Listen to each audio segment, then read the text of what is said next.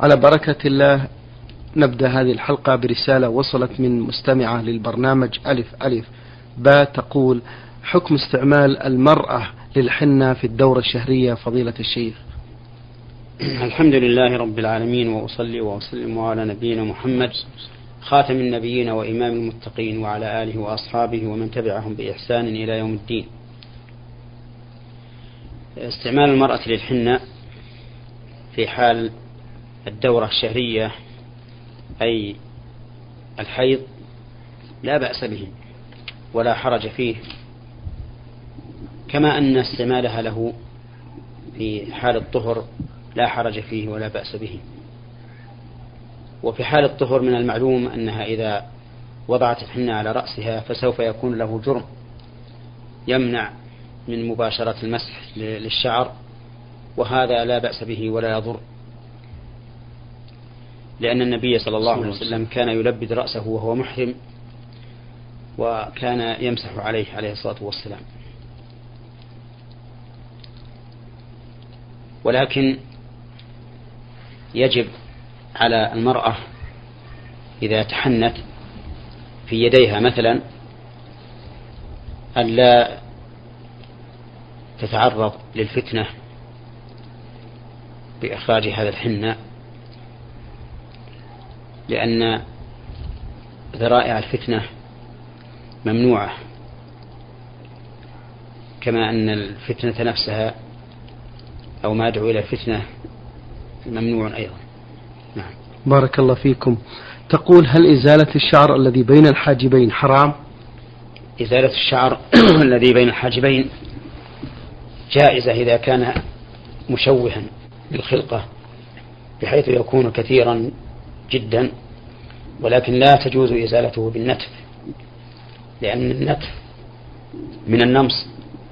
وقد لعن النبي صلى الله عليه وسلم النامصة والمتنمصة. وأما إذا كان خفيفا معتادا لا يؤذي ولا يشوه فإن الأولى تركه وعدم التعرض له. نعم. في سؤالها الأخير تقول أختي الكبرى أرضعتها أم والدي لمدة خمسة عشر يوما فهل يجوز لي كشف وجهي ومصافحة أبناء عمي على أساس أنهم إخوان لأختي يجب أن نعلم قاعدة مهمة في باب الرضاع نعم. يتبين بها حكم هذه المسألة وغيرها وهي أن الرضاع لا ينتشر إلى أقارب الرضيع ولا يؤثر فيهم شيئا. إلا ما كان من من ذريته. أي أن الرضاع لا يؤثر إلا على الراضع وذريته فقط.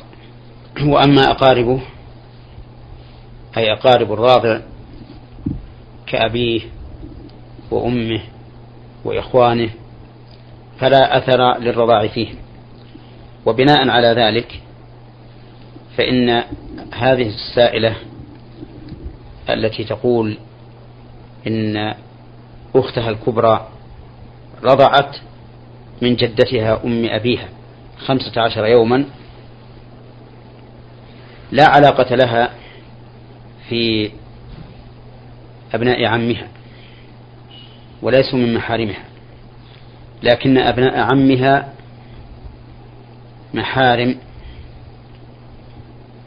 لأختها التي رضعت من جدتهم لأن أختها التي رضعت من جدتهم تكون عمة لهم. نعم. بارك الله فيكم. المستمع فضل الله منصور من ليبيا يقول ابن عمي تارك للصلاة وكذلك زوجته لا تصلي لهم ثمانية من الأطفال فهل تعطى من الزكاة وهم في حاجة ماسة لها لا يعطى أحد من الكفار فضلا عن المرتدين من الزكاة شيئا إلا إذا كان ذلك يؤلف قلوبهم للإسلام فإنهم يدخلون في عموم قوله تعالى والمؤلفة قلوبهم وأما إذا كان هذا لا يزيدهم إلا تماديا في كفرهم أو أنه لا يؤثر في تأليف قلوبهم للإسلام فإنهم لا يعطون شيئا. ولكن أولادهم الصغار إذا كانوا في حاجة فإنه لا حرج أن يتبرع لهم بكساء أو فراش أو ما أشبه ذلك ولكن لا يكون من الزكاة. نعم. يقول في سؤاله الثاني هل تجب الزكاة على من يوجد عليه مبلغ من الدين؟ إذا كان الإنسان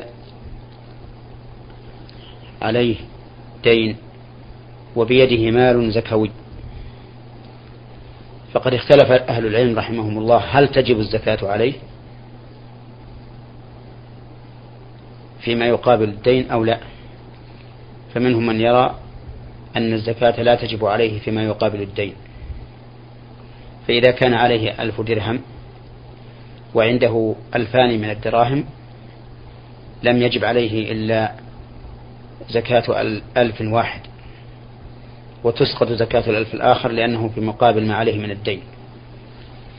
ومن العلماء من قال إن الدين لا يمنع وجوب الزكاة وعليه أن يزكي كل ما في يده من المال الزكوي ولا ينظر إلى الدين. فإذا كان عنده من الدراهم ألفان وعليه ألفان فإن الزكاة تجب عليه في الألفين. ولا يعتبر الدين مانع من الزكاة. ومن العلماء من فرق بين الأموال الظاهرة وهي الحبوب والثمار والمواشي والأموال الباطنة وهي الذهب والفضة وعروض التجارة. فقال إن الدين يمنع وجوب الزكاة في الأموال الباطنة ولا يمنعها في الأموال الظاهرة. فإذا كان عند الإنسان ماشية تساوي ألفين وعليه ألفان وجبت عليه زكاة الماشية لأن الماشية من الأموال الظاهرة وكذلك الفلاح. إذا كان عنده من الزرع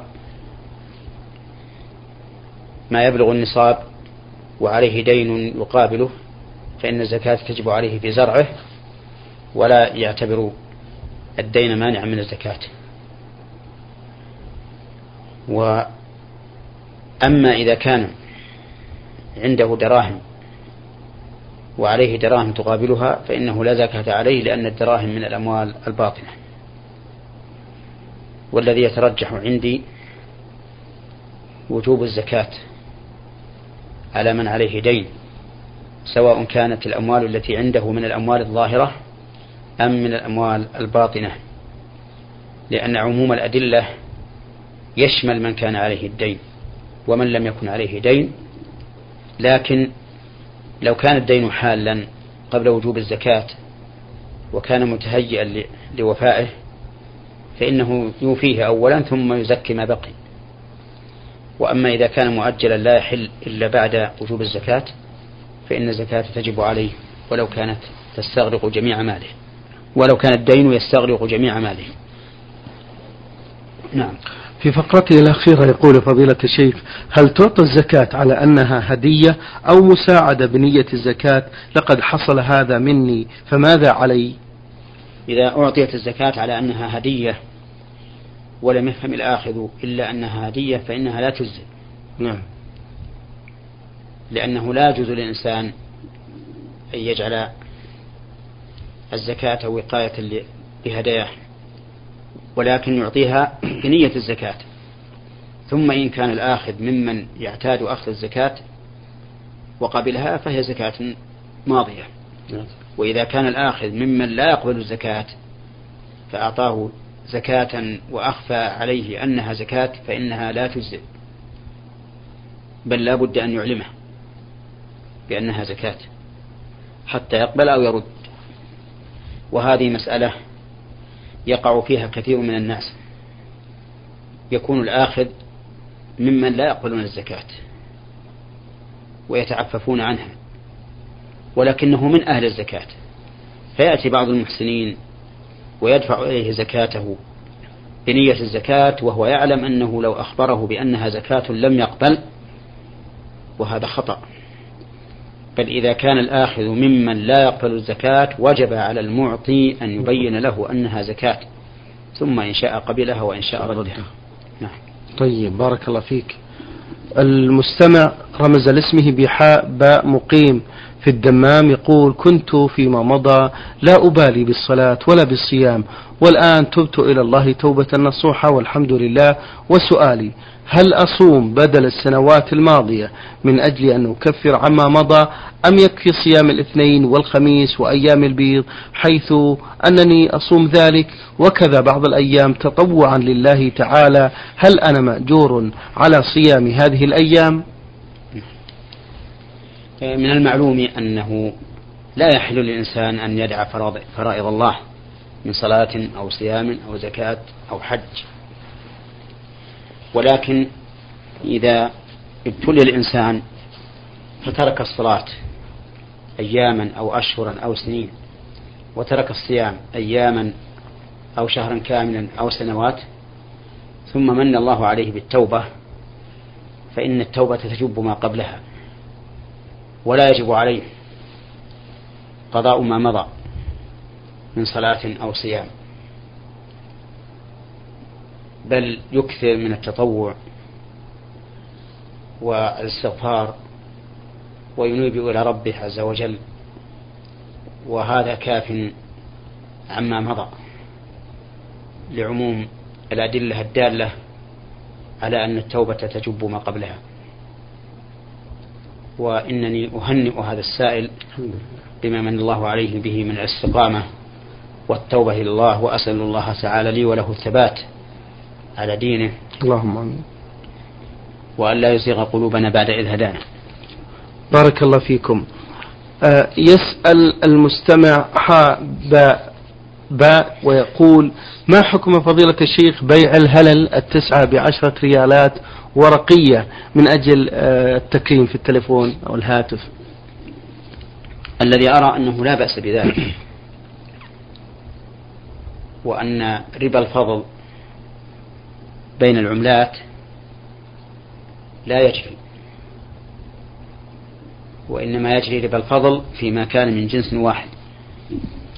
لقوله تعالى لقوله صلى الله عليه وسلم إذا اختلفت هذه الأجناس فبيعوا كيف شئتم إذا كان يدا بيد.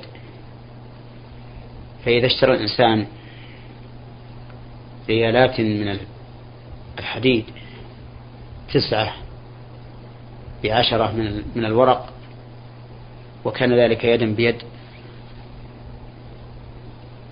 أي أن كل منهما يقبض العوض في محل العقد فإن هذا لا بأس به. أما لو تأخر القبض في أحدهما فإن البيع ليس بصحيح. يعني بمعنى لو أعطاه عشرة وقال ائتني لو أعطاه عشرة في الضحى وقال ائتني في العصر أعطيك تسعة ريالات فإن هذا لا يجوز. نعم. بارك الله فيكم. يقول أريد الحج إن شاء الله ولكن لا أعرف مناسك الحج ولا أعرف معنى التمتع والإفراد والقران وأيضا الهدي. نعم. آه، جوابي على هذا أن الله سبحانه وتعالى قد أجابه في قوله تعالى فاسألوا أهل الذكر إن كنتم لا تعلمون والواجب على من أراد عبادة يجهلها أن يسأل أهل العلم عنها حتى يعبد الله على بصيرة. لأن من شروط العبادة الإخلاص لله عز وجل والمتابعة لرسول الله صلى الله عليه وسلم. ولا تمكن المتابعة إلا بمعرفة ما كان النبي عليه إلا بمعرفة ما كان النبي صلى الله عليه وسلم يقوم به من أعمال العبادة القولية والفعلية. لهذا أقول لهذا السائل إذا أردت الحج وأنت لا تعرف أحكامه ولا تعرف المناسك فالواجب عليك أن تسأل أهل العلم بذلك. وإنني أؤكد لمن أراد الحج أو على من أراد الحج أن يصحب معه أو أن يصحب أحدا من أهل العلم من طلبة العلم الذين عرفوا بمعرفة الأحكام التي تتعلق بالحج من أجل أن يكون مهتديا بما يرشدونه إليه. نعم. بارك الله فيكم. آه، سؤال أخير يقول لي زميل في العمل وفي السكن لا يقيم الصلاة بالشكل المطلوب وأنا وهو في صراع دائم على كل فرض أحيانا يصلي وأحيانا لا يصلي لا يصلي علما بأنني أوقظه كل فرض ثم أذهب إلى المسجد ولا أدري أصلى أم لا ولو لم أوقظه لاستمر نائما وهو يقول بأنه معذور بالنوم. أقول إن مثل هذا الصديق المشارك في المسكن والعمل له حق على صديقه بأن يكون دائما معه في المناصحة بالقول أو بالكتابة أو بإهداء الأشرطة أو الرسائل ولعل الله أن يهديه على يده. فإنه إن هداه الله على يده كان خيرا له من حمر النعم. قال ذلك رسول الله صلى الله عليه وسلم. وإذا كان هذا الصديق يصلي إذا أيقظه فإنه يرجى له مستقبل مستقبل سعيد وثبات على الحق. وأما كونه يعتذر إذا أيقظه ولم يستيقظ بأن النوم عذر فليس له فليس لهذا الاعتذار محل. أما من استيقظ بإيقاظ غيره له أو بوسيلة أخرى كالساعة المنبهة فإنه لا عذر له. بل الواجب أن يقوم ويستعين بالله عز وجل على ما أوجب الله عليه من صلاة الجماعة. ولا يأس هذا الصديق من هداية الله سبحانه وتعالى لصديقه فإن القلوب بيد الله. سبحانه ولكن لو قدر أنه استمر على ترك هذا الواجب فإن الأولى أن يلتمس صديقا آخر طيب. يكون معينا له على طاعة الله عز وجل مشاركا له في عمله الصالح. نعم. بارك الله فيكم. هذا المستمع ناصر عبد الله آه السلامة. يقول فضيلة الشيخ محمد بن صالح بن عثيمين السلام عليكم ورحمة الله وبركاته. السلام ورحمة الله وبركاته. يقول يا فضيلة الشيخ نحن يا فضيلة الشيخ من سكان إحدى القرى ولسكان هذه القرى عادات وتقاليد لا زالت موجودة حتى الآن وهي أنه عندما يقوم أو يقدم شخص على الزواج يطلب منه ولي المرأة مبلغ في حدود مئة ألف ريال أو سبعين ألف ريال تكون له وليس لابنته وتعطى الأم وتعطى الأم مبلغ من عشرين إلى خمسين ألف ريال. هذا إلى جانب أموال الذهب وتحدد بحوالي ستين إلى ثمانين ألف ريال. والأقمشة والمواد الغذائية والأغنام يعني يتكلف الزواج حوالي 200 إلى 300 ألف ريال. ونحن لا نرضى بهذا الحال. وإذا نصحناهم قالوا هذا لا بد منه. من أن نبيض وجوهنا أمام الناس بكثرة الجهاز ونود منكم يا فضيلة الشيخ أن تقدموا النصح مشكورين لهؤلاء الناس وتوجهوهم للطريق الصحيح مأجورين. أقول لا شك أن المغالاة في مهور النساء خلاف السنة وأن السنة في المهور تخفيفها وكلما كان النكاح أيسر مؤونة كان أعظم بركة. والمغالاة في مهور النساء نهى عنها الخليفة الراشد عمر بن الخطاب رضي الله عنه. فقال رضي الله عنه يا أيها الناس لا تغلوا صدق النساء. يعني مهورهن. فإنه لو كان ذلك مكرمة أو تقوى لكان أولى الناس بها رسول الله صلى الله عليه وسلم.